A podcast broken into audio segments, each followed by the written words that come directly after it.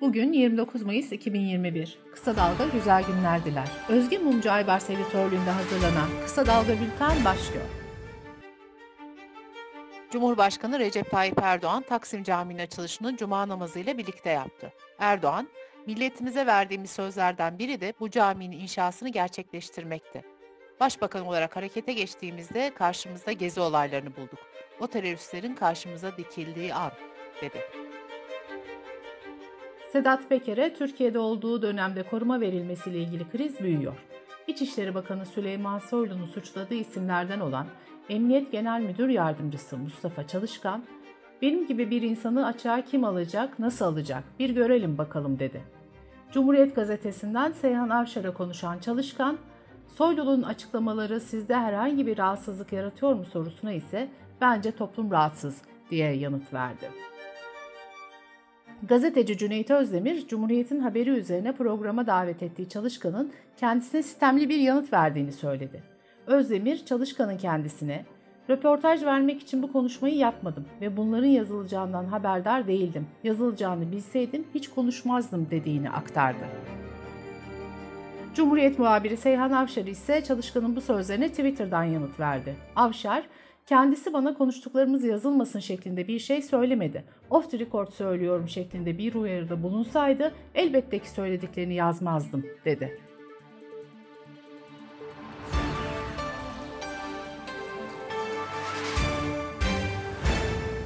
Eski mitçi Korkut Eken, Sedat Peker'in kardeşi Atilla Peker'le Kıbrıs'a gittiğini doğrulamıştı. Eken yanında neden Peker'i götürdüğüne ilişkin orada PKK ile bir çatışma olursa yanımda biri olsun istedim. Bu tür olaylarda o günkü devlet stratejisine göre devlet görevlisi yerine eleman kullanılıyordu dedi. HDP eski eş genel başkanı Selahattin Demirtaş, eski Ankara Cumhuriyet Başsavcısı Yüksel Kocaman'a yönelik sözlerinden dolayı terörle mücadelede görev almış kişileri hedef göstermek suçundan yargılandığı davada 2,5 yıl hapis cezasına çarptırıldı. Demirtaş ikinci kez tutuklandığı Kobani soruşturması savcısı Yüksel Kocaman'la yargı önünde hesaplaşacağını söylemişti.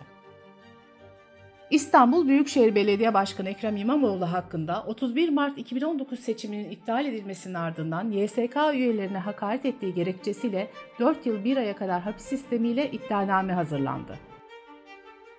İyi Parti Genel Başkanı Meral Akşener Rize'de uğradığı saldırı sonrasında kendisine daha neler olacak neler diyen Cumhurbaşkanı Erdoğan'a yanıt verdi. Akşener, buna papuç bırakılır mı? Ben bırakmam. Bu hafta yine gezeceğim. Ben görevimi yerine getireceğim dedi. Ağrı'da 4 yaşındaki Leyla Aydemir'in öldürülmesiyle ilgili davada ailenin avukatı Erdoğan Tunç eline bir ses kaydı geçtiğini söyledi.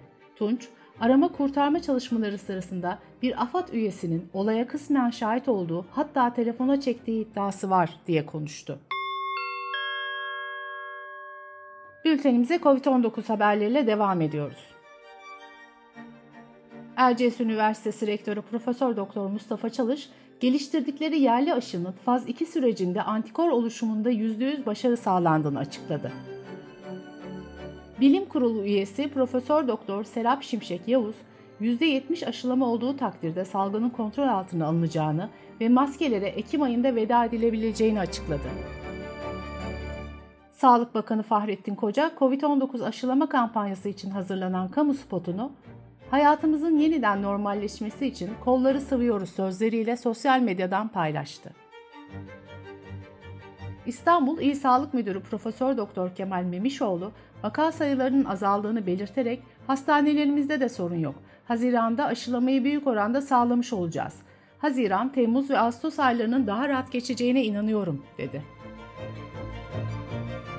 BioNTech Pfizer aşısının 12-15 yaş arası çocuklarda da koruma sağladığı tespit edildi. Araştırmayı yapan uzmanlar bu yaş aralığındaki çocukların aşılanmasını önerdi.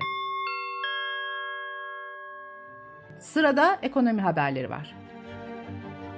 Önceki gün 8.54'e kadar yükselerek 8.58'deki tarihi zirvesine yaklaşan dolar, dün piyasaların açılmasıyla birlikte 8.60 sınırına dayanarak tüm zamanların en yüksek seviyesine yükseldi. Merkez Bankası Başkanı Şahap Kavcıoğlu, sıkı parasal duruş, enflasyon beklentileri dışsal ve geçici oynaklıklara karşı önemli bir tampon işlevi görecektir dedi. Oxford Economics'in yayınladığı Mali İtibar Endeksinde Türkiye, 20 gelişmekte olan ülke içinde sondan 5. sırada yer aldı. Eskişehir Lokantacılar Odası Başkanı Bahar Bilen 1 Haziran'da tam açılma beklediklerini belirterek dayanacak güçlerinin kalmadığını söyledi. Dış politika ve dünyadan gelişmelerle devam ediyoruz. Suriye Devlet Başkanı Beşar Esad, 26 Mayıs'ta düzenlenen seçimlerde %95 oy olarak yeniden devlet başkanı oldu. Avrupa Birliği, Suriye Devlet Başkanı Beşar Esad hükümeti ve destekçilerine yönelik yaptırımların 1 Haziran 2022 tarihine kadar uzatıldığını duyurdu. Almanya 1904-1908 yılları arasında Namibya'da Alman İmparatorluğu'nun Herero ve Namalar'a yönelik katliamlarını soykırım olarak tanımayı kabul etti. Amerika'da George Floyd'un polis şiddeti sonucu hayatını kaybetmesinin ardından ülke çapındaki protestolarla gündeme gelen Black Lives Matter hareketinin kurucularından Patrice Cullors, 3 milyon dolarlık ev satın aldığı iddialarının ardından istifa etti. Bültenimizi kısa dalgadan bir öneriyle bitiriyoruz. Gazeteci Timur Soykan, gerçek suç hikayeleri anlatmaya devam ediyor. İnanılmaz bir cinayetin hikayesi Katilim Olur Musun podcastini kısa dalga.net adresimizden dinleyebilirsiniz. Gözünüz kulağınız bizde olsun. Kısa Dalga Medya.